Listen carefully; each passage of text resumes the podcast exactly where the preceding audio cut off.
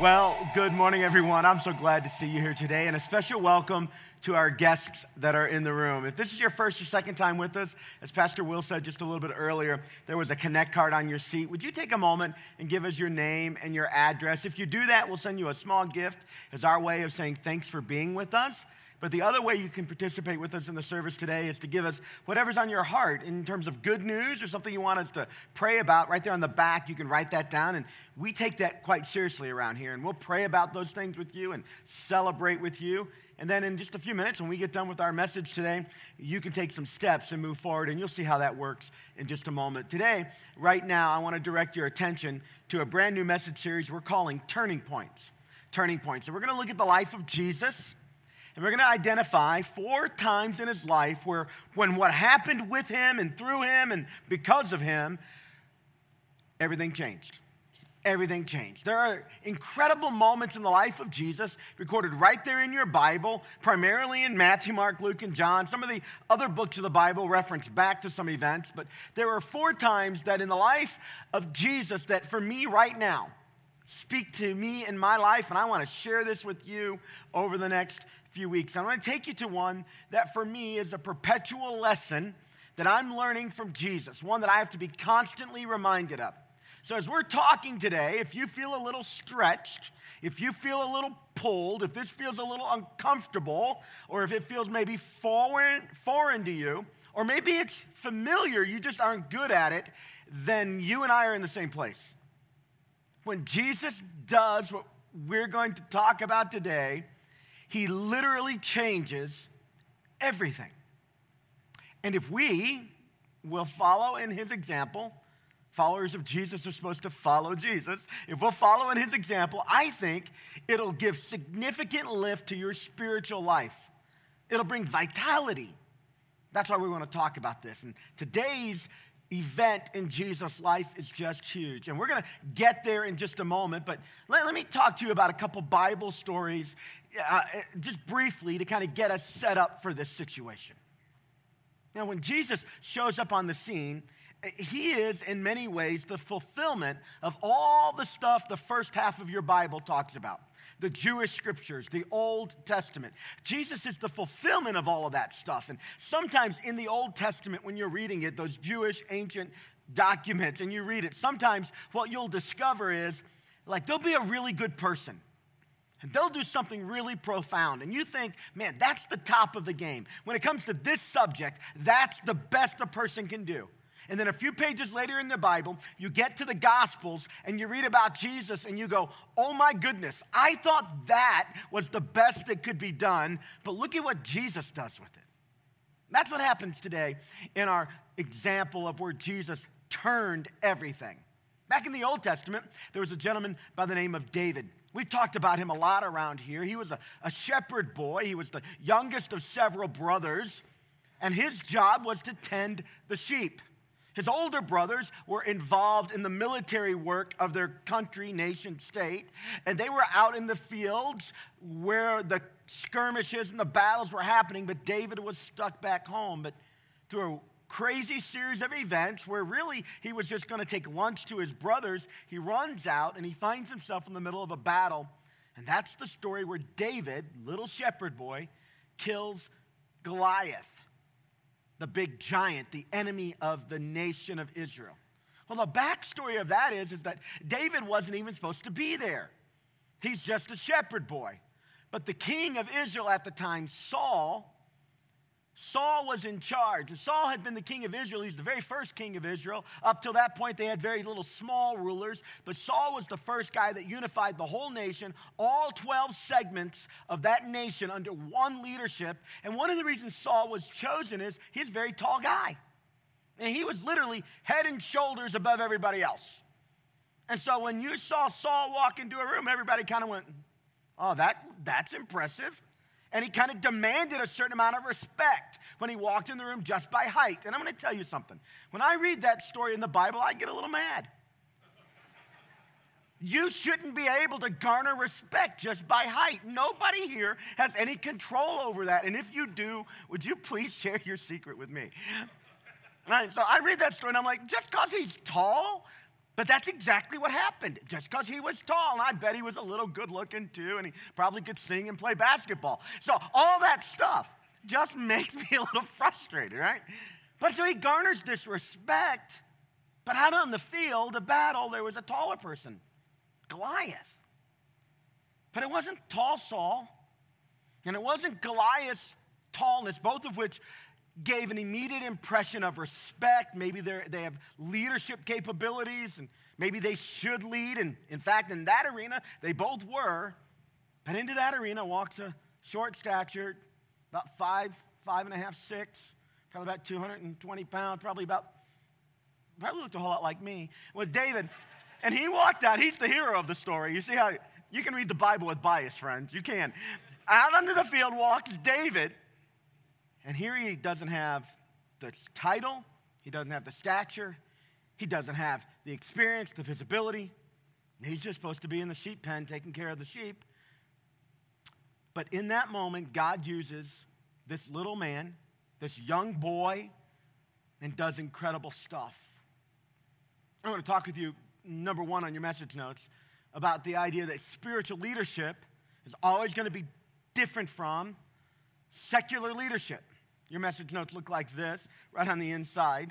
Spiritual leadership will always be different from secular leadership. Uh, the idea of spiritual versus secular, it just works. By spiritual, I mean the things that God is primarily engaged in. All of life is spiritual. That was one of the defining statements when this church began.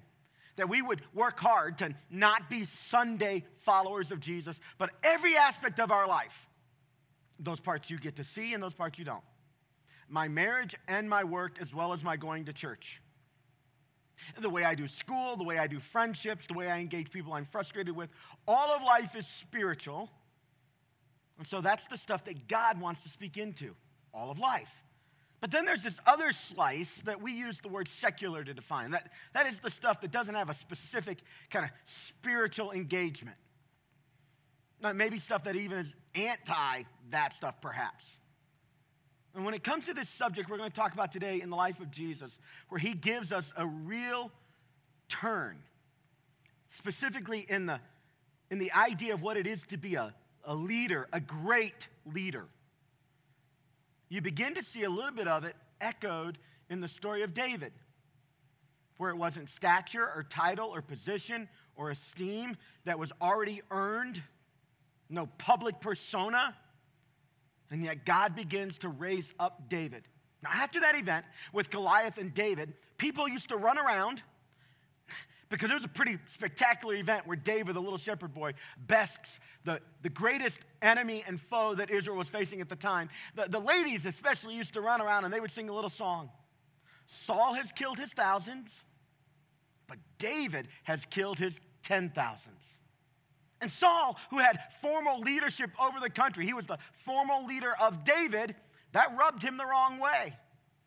It, it, it bothered him to hear all the, the, the, people in the land praising David and talking about David killing his 10,000s and Saul leading his, killing his thousands.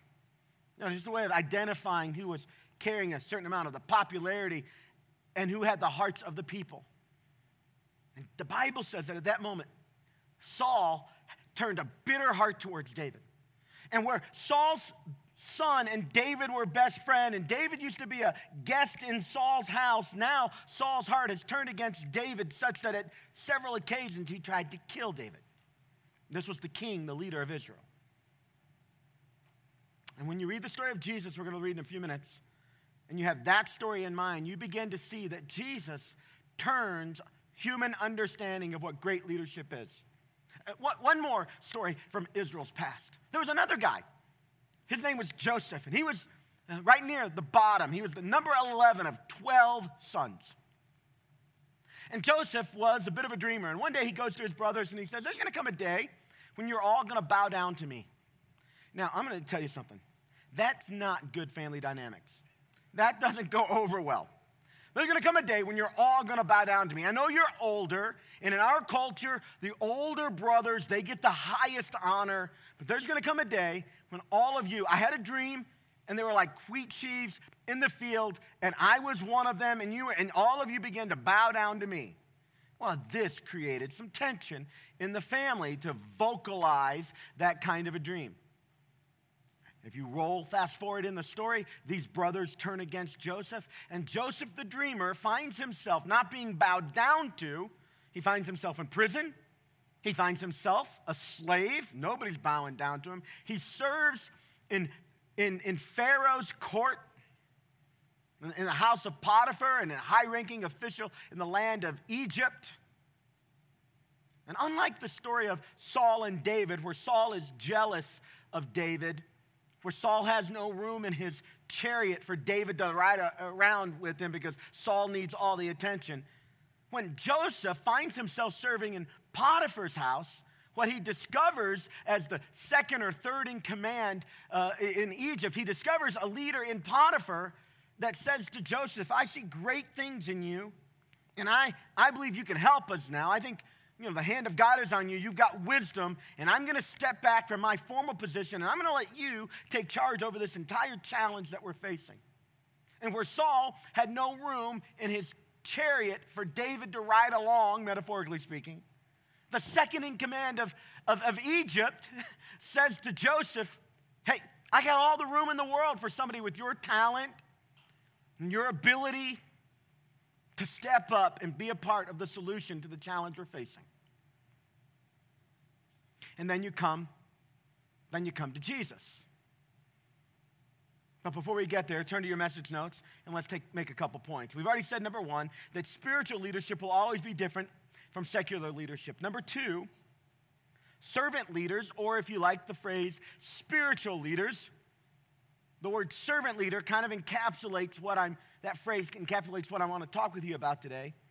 Servant leaders celebrate the achievement of others.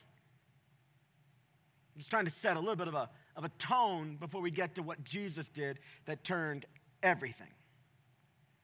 One more story from our Bible before we get right to the actions of Jesus. In the New Testament, as Jesus was walking on the earth, he gathered people to him. There were 12 disciples. Some people say that that kind of harkens back to the 12 divisions of Israel. Not necessarily that one of the 12 disciples from all the 12 tribes, but this idea that all of Israel, all of that nation was represented in following Jesus. And they were doing deeply spiritual stuff. These people watched Jesus give sight to the blind, they watched him, um, you know, raise the dead. That's a pretty big deal. He fed thousands of people with, you know, a couple fish and some bread. They, they watched him do incredible stuff. And he taught with authority. His words brought life to people. But one day, Jesus said to them, Hey, we're, we're heading towards Jerusalem. And when I get to Jerusalem, here's what's going to happen they're going to kill me. And before that, they're going to beat me, they're going to mock me, and I'm going to die. That's a pretty stark prediction of what's going to happen. Now, if you know the story, you know that's exactly what happens. But those 12 spiritual men surrounding Jesus doing very spiritual stuff, they, they demonstrated in that moment a certain thick headedness. Three different times in the book of Mark, Jesus is going to say the same thing I'm going to Jerusalem. They're going to beat me. They're going to mock me. They're going to spit on me. They're going to kill me. And each time Jesus says it, one or two of the disciples who are doing very spiritual stuff with Jesus demonstrate they have a thick skull, and the point he's trying to make is not penetrating. At one point, two brothers, James and John, the sons of Zebedee, James and John's mother comes to Jesus and says, um, uh, I'm sorry, James and John come to Jesus. The mother's not involved. James and John come to Jesus and they say, Jesus, we want you to do whatever we ask you to do. And Jesus says, no, he's just said, I'm going to go to Jerusalem and be killed. Jesus says, What do you want me to do? And they say, Here's what we want you to do. We want you, when you come in your power and in your authority, we want you to let one of us sit on your right and one of you sit on your left. Okay? You want one of you to sit on my right and one of you to sit on my left. They were asking for an incredible position of, of visibility, of power, of esteem. of influence.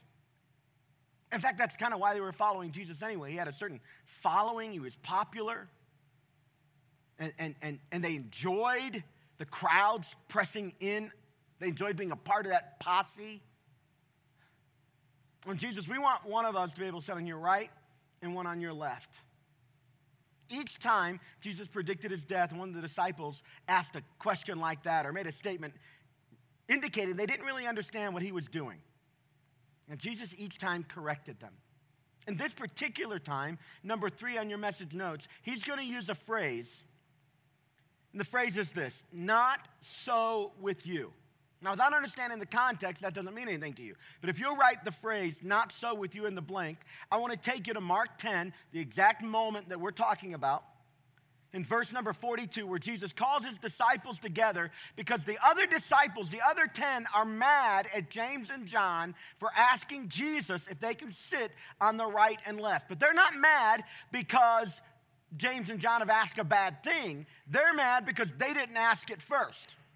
They're mad because if James and John are in positions one and two, what's left for them is three through 12. And they don't want to be three through 12, they want to be one and two. And so they're mad. So Jesus calls them all together and says, I think we need to have a little talk. So Jesus called them together and said, Look at this.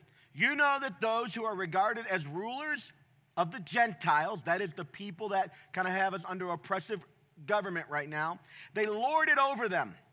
And their high officials exercise authority over them. Here's our phrase not so with you. All right, so in normal world, it's normal for people to say, when you get in power, let me sit on your right and your left. We want to be number one and number two. We want to ask before anybody asks. We call dibs, you know, on position one and two. It's kind of like my kids. Every time we're about to get in the car, they yell shotgun. And I go, You got a mother. She's supposed, that's her seat, you know? But somehow, if you call it, you're first, right? So they called the positions of honor, and Jesus says, Not so with you. I get it. That's the way the whole world works but not with you. It's not supposed to be that way. And then look what he says.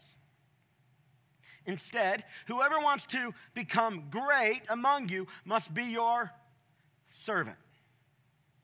And whoever wants to be first must be slave of all. For even the Son of Man did not come to be served, but to serve and to give his life as a ransom for many. So, not so with you, that phrase doesn't apply to everybody. But number four, if you want to be great, it applies to you. Now, if you don't want to be great on spiritual things, then you can disregard what we're about to learn. But not so with you was supposed to be a phrase that Jesus' followers all embraced. Every Jesus follower was supposed to say, This is the way people do authority and power. This is the way they do prestige. Titles lead the way. And you've really made it when you get a title. You really made it when people, you know, acknowledge your authority. And you should be mad if they don't, like Saul.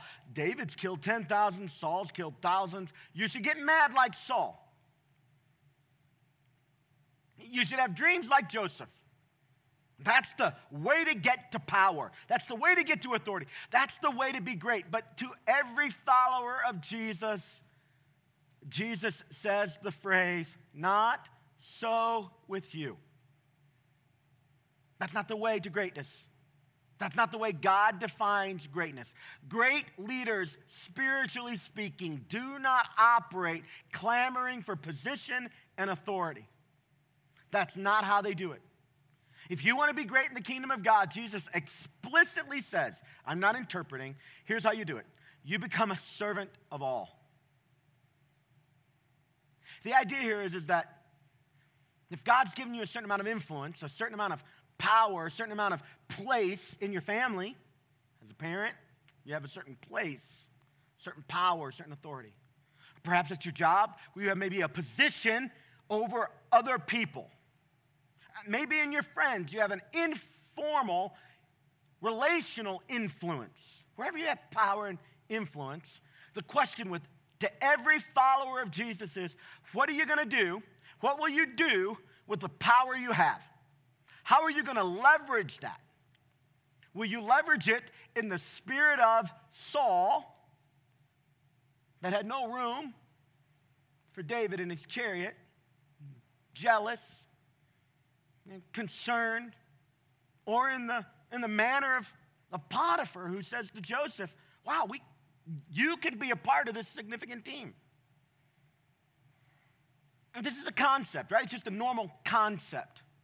In fact, even secular writers are talking about this in the business marketplace that most of us want to follow a leader who doesn't take their position to garner more esteem to themselves or to build up themselves. Most of us want to follow a person, work for a person, be in an environment where there's a certain servant heartedness from the leader to the people they're fortunate to lead.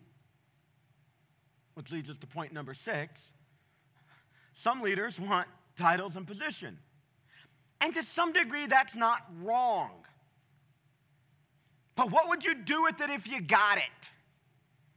What would you do with that power if you got it? Would you serve yourself or would you serve others? Are you there to make others succeed? Are you there for your own success? And maybe in a little bit more complicated scheme, maybe the success of others is exactly how we define our own success. Jesus speaking there.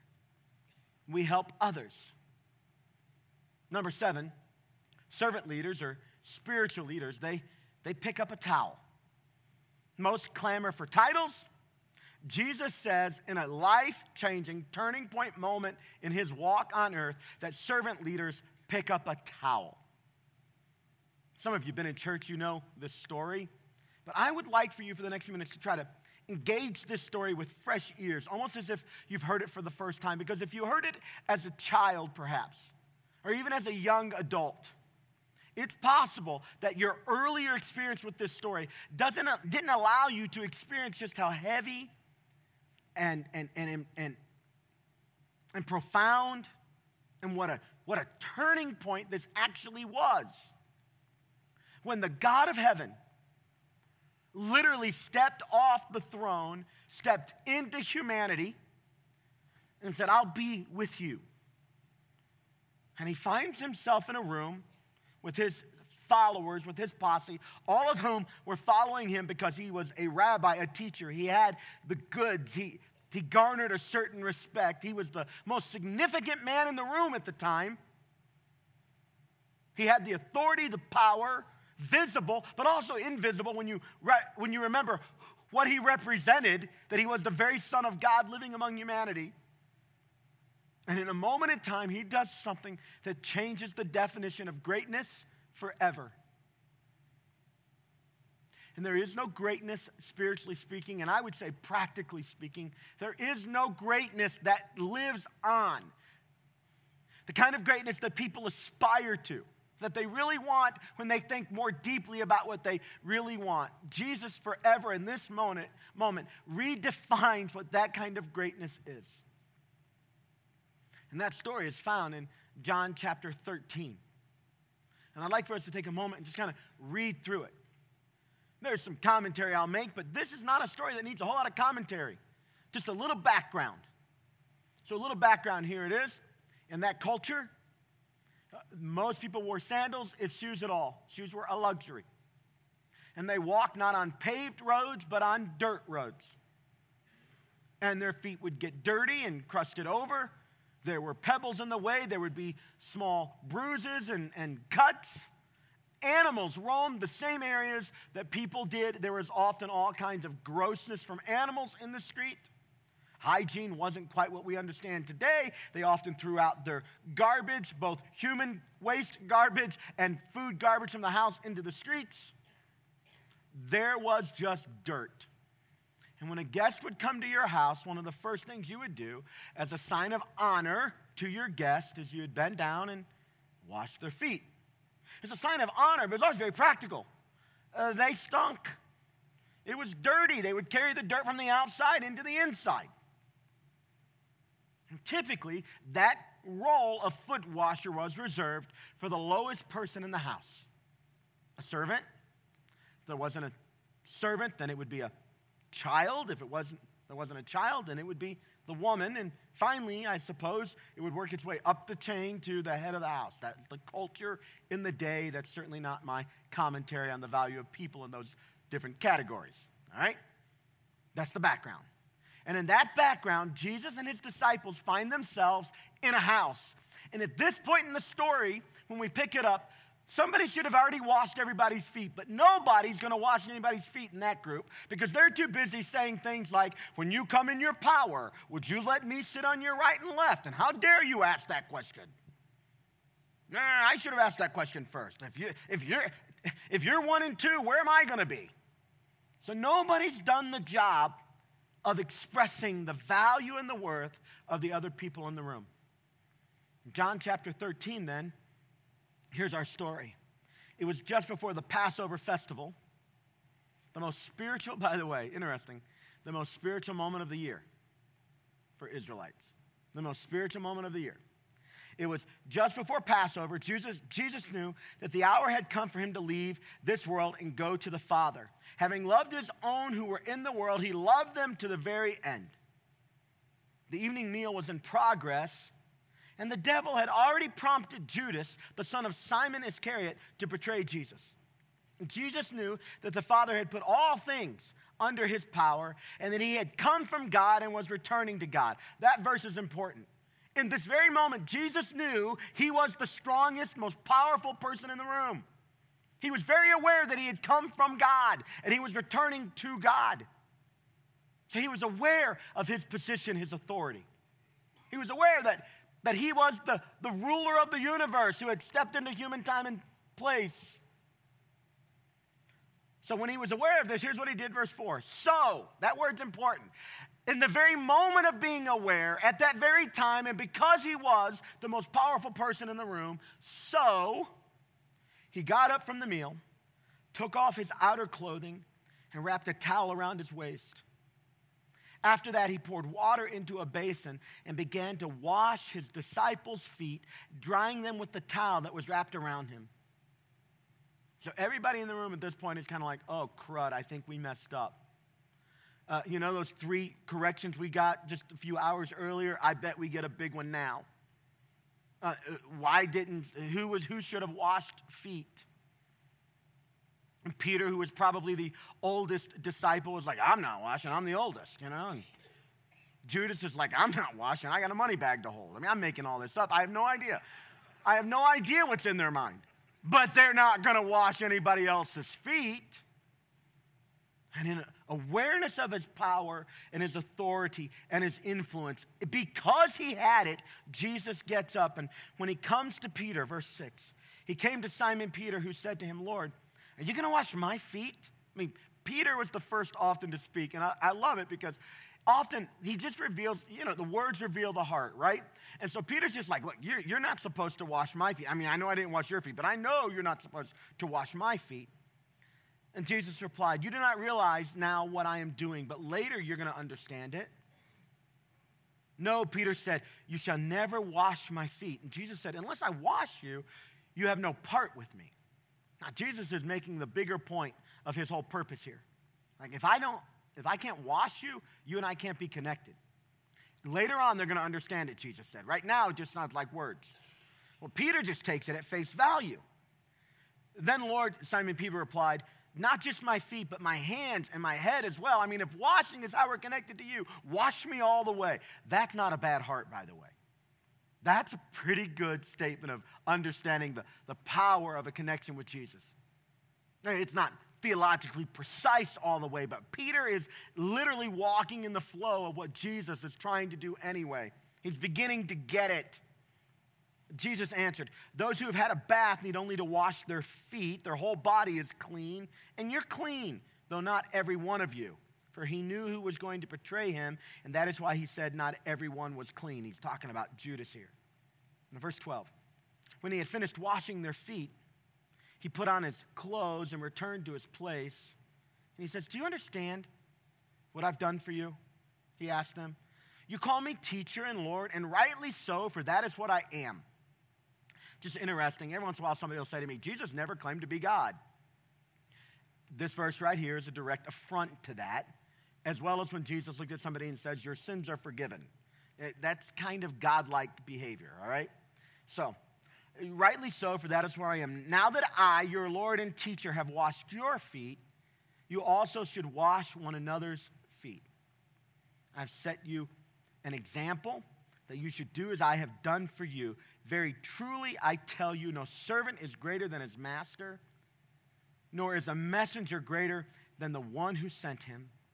Now that you know these things, you will be blessed if you do them. And in that moment, Jesus completely redefined what it looks like to be great, spiritually speaking, to be a leader with incredible amounts of influence. I want to give you a very practical question for you to ask to make sure that you're walking in the example of Jesus. It's not in your message notes, but you may want to write this down. Here it is How can I serve you? How can I serve you?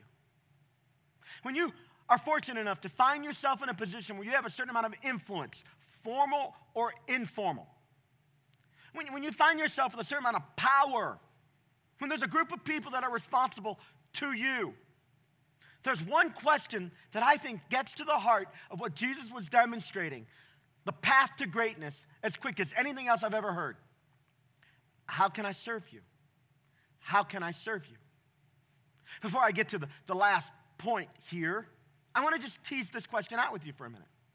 Imagine a scenario if you're a parent, where one day your kids come into you, it's after school, and you know, you're in the middle of whatever your house does in the evening as the day is winding down, and your kids were to walk up to you and they were to say, Mom, how can I serve you? Imagine that for a second.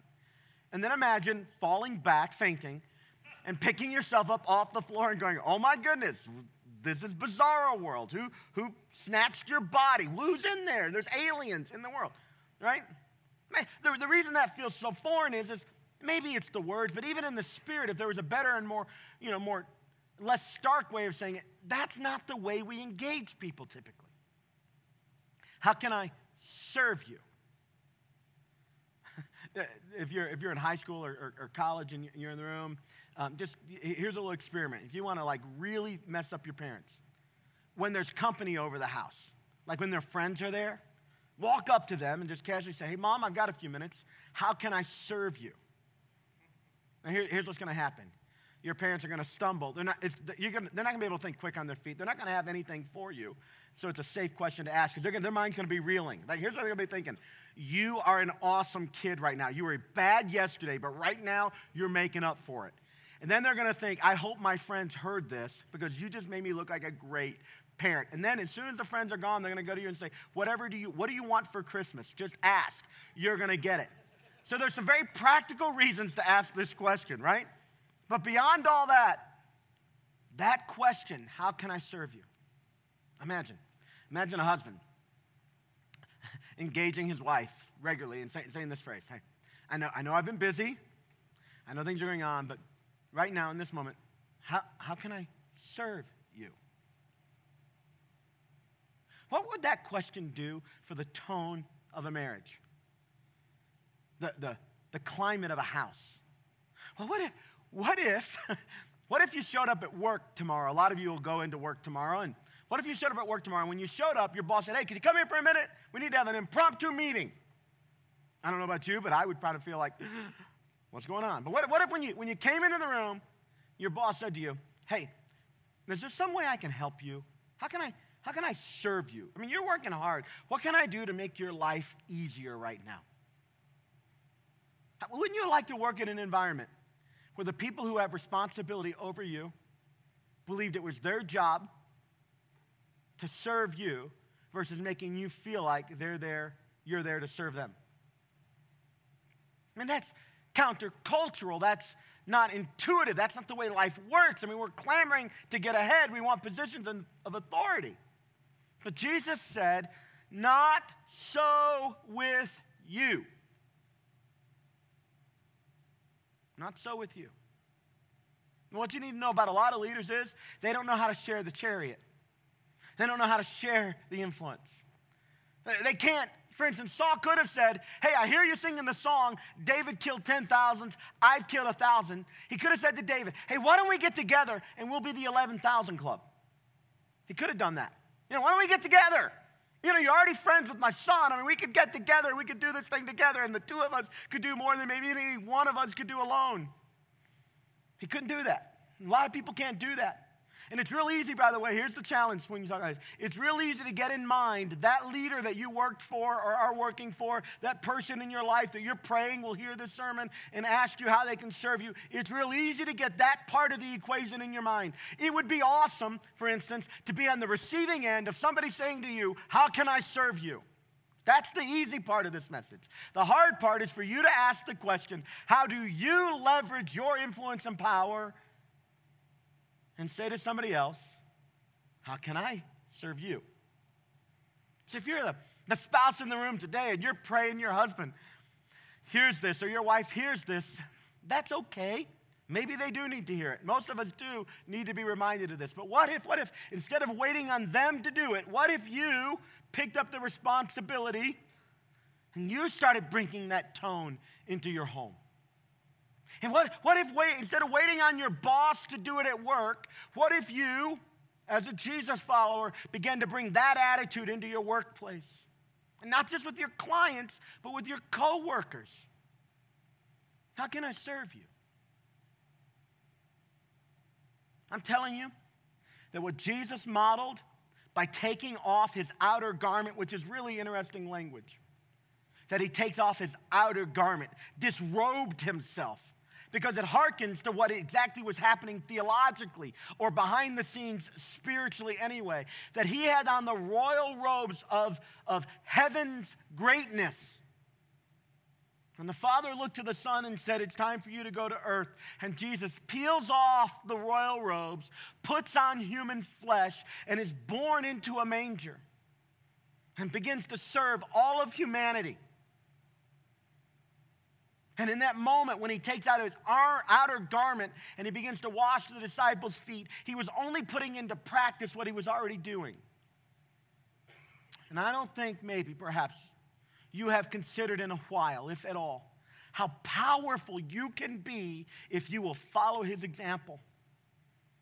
And how greatness really is, spiritually speaking, defined not by your title but by how often you'll pick up the towel. All of us want to work for a person like that. All of us want to be married to a person like that. All of us want to have kids like that. But what if, while we held on to all those desires, what if we wanted even more to be like that? What if we wanted it to be said of us, you know? when I engaged him, when I engaged her, the one thing I know they weren't there for themselves. They made it clear they were there for me, that they were there to help me. This is the very lesson that landed not so much the day it happened with the disciples, but later as they reflected on their time with Jesus. It's why John wrote this story down in his gospel. It was at that moment Jesus redefined greatness. And if there's something in you stirring for that, let me take you to point number eight, just a quick reality check. Because I like to have truth in advertisement. Number eight, it's going to cost you more than you realize to do this. Like it sounds great. And the biggest problem for me today in giving you this message is I'm going to have to go home and try to put it in practice. I mean, it, yeah, it's difficult to talk like this because it raises an expectation. And I'm gonna have to face my staff this week. I'm gonna be like, Did you listen to the message? And I'm gonna be like, No, I was busy working on Sunday. I'm like, Thank God you didn't hear that message because expectations go up and I don't know if I can live up to those. Or, you know, and my wife's sitting over here, so after service, y'all talk about other stuff and get her mind off of this. Because I know this is hard to do. But Jesus said, not so with you. We don't do it like everybody else. The path to greatness is through serving. So while it's going to cost you more than you realize, I need you to understand that Jesus paid so much more. Look at Philippians 2 as we end. Jesus, being in the very nature God, did not consider equality with God something to be grasped or held on to. But instead, he made himself nothing, taking the very nature of a servant, being made in human likeness, and being found in appearance as a man. He humbled himself and became obedient to death, even death on a cross. And he served all of us. It was to 12 disciples that he took off his outer garment and washed their feet, the greatest man in the room, humbled himself and served everyone. What will you do with the power and influence you have, both formal and informal? What will you do? Will you let Jesus define for you greatness? Or are you going to let the culture, the world around you, and every time you're tempted to buy the lie that your path to greatness is found in the ways of Saul and the culture, I want you to hear Jesus' words not so with you. And I want you to remember that he said the path to greatness in your family, with your friends, in your school, in your place of employment, the path to greatness is through serving. It's leveraging what you have for the benefit and the good of others. And it changes everything. It will literally change your family. If you'll go home and put this into practice, it will be hard, it'll be difficult. You might be taken advantage of. Somebody may take advantage of that heart. It cost Jesus much more. He chose to serve, and he had to serve all the way. But that is literally how he was great. It was when he hung on that cross and was obedient to death, even the death on a cross. It was in that place with arms stretched wide, stripped of all of his clothes, that he literally was robed in greatness. It was in that moment that he served. And you and I can follow our leader. And we can do what he did. And if he'll stoop to wash the dirty feet of people, and if he'll step off the throne of heaven and step into our reality, and if he'll go all the way, not counting the cost, not being afraid of being used, then that should inspire us. And I think it will literally change. And as a pastor, I pray. I pray for a church full of servant hearted people that are saying, God, how do we serve? Not how do we get served. It'll change your marriage, your school, your friends, your employment, and your church. It's the path to greatness. Why don't you grab out your Connect cards that you began to fill out earlier, and we'll take a step or two together right now. I've been talking about this Jesus who gave us an example, and he took off the royal robes of deity and he put on the robes of human flesh. But it's possible you don't have a relationship with him. And the Bible says you can change that in a moment. That if you'll put your faith and trust in Jesus, he will wash away your sins. He'll move you from the category of sinner into sinner saved by grace. The Bible says if you believe in your heart and confess with your mouth that Jesus is Lord, that you can have a relationship with your Heavenly Father, not based on what you've done, but because of what Jesus did. And I'd ask you to take your pen and check next step A. Today, I'm making Jesus my Savior and Lord. Put the card in the bucket when it comes by in a moment as your way of communicating with us. But in a, another moment when we pray, you can just talk to God and say, God, I'm a sinner. Would you wash away my sins? I can't do that myself. I need you to do it for me. So I trust the work you've done. And I accept your salvation offered to me freely. I want to follow you with my life. Or how about next step B? Today, I'm choosing to be baptized. On December 4th, we have a baptism coming up. There's, I don't know, four or five adults already signed up to be baptized. It's the last one between now and the end of the year. So if you've been kind of waiting, this is a great way to go into the Christmas season. Experiencing the, the freedom and the washing that comes with baptism and letting your church family celebrate with you. Now, next step C says, I have someone in my life I need to ask, how can I serve you? Now, you don't have to tell me who. You're welcome to. But if you'll check that box, what you're basically saying is this I didn't just hear a message today, I want to put it into practice. So you just check the box, and then sometime in the next 24, 48 hours, look at that person with whom you have some influence, some authority, some power, and you say to them, How can I serve you? Next step D. Please send me the link for the next Grow experience. That's what Will was, or that's what Dave was talking about on the screen. Grow is uh, four unique experiences here. There's some information about them in our lobby on some new signs that went up this week. But bottom line is, Grow number one is happening right away. But if you'll check this box, I'll send you all the information. So far, 131 adults in our church have gone through Grow number one and uh, some of you need to do it. This is going to give you an eye opening experience into what our church is all about and what makes us special and unique. And at the end of that, you'll have an opportunity to think about whether or not you want to be a formal part of this. You can take the Grow experiences, you don't have to join up, right? But you'll know all the stuff.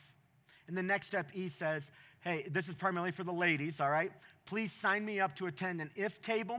This is where women are going to get together in groups of six to eight people around dinner for two hours. They're going to have some meaningful conversations. And if you want to know about that, they're happening on November 10th and 11th. You check the box, we'll send you the information, and then you're in, all right? You can do that. Let's pray about these things in just a moment. But right now, if you call this church home, would you begin to get together the gifts, the offering you want to give back to God to make the ministry happen here? There are some folks that are going to come forward and help receive your tithe and your offering today. while you're doing that, I got to tell you a little bit of a story I heard this week. I was hanging out with a, with a couple folks who attend this church, and they were describing just how meaningful their experience around here has been the last several months. And first, the husband and then the wife began to describe that it was in this place that their love for each other was rekindled. And they were having some other stuff going on in their life that was the direct result of some poor choices they made. And they said that in this place they found grace and some practical advice from God's word and how to move forward. And as I sat there, I thought, you know, that's not the work of one person. That's not the work of one person. I, I can't make that happen.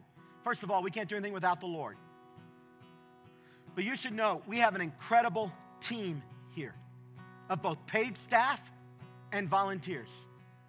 It's incredible what happens around this place. About, about 50% of the adults who call this church home have a place of serving in the life of this church.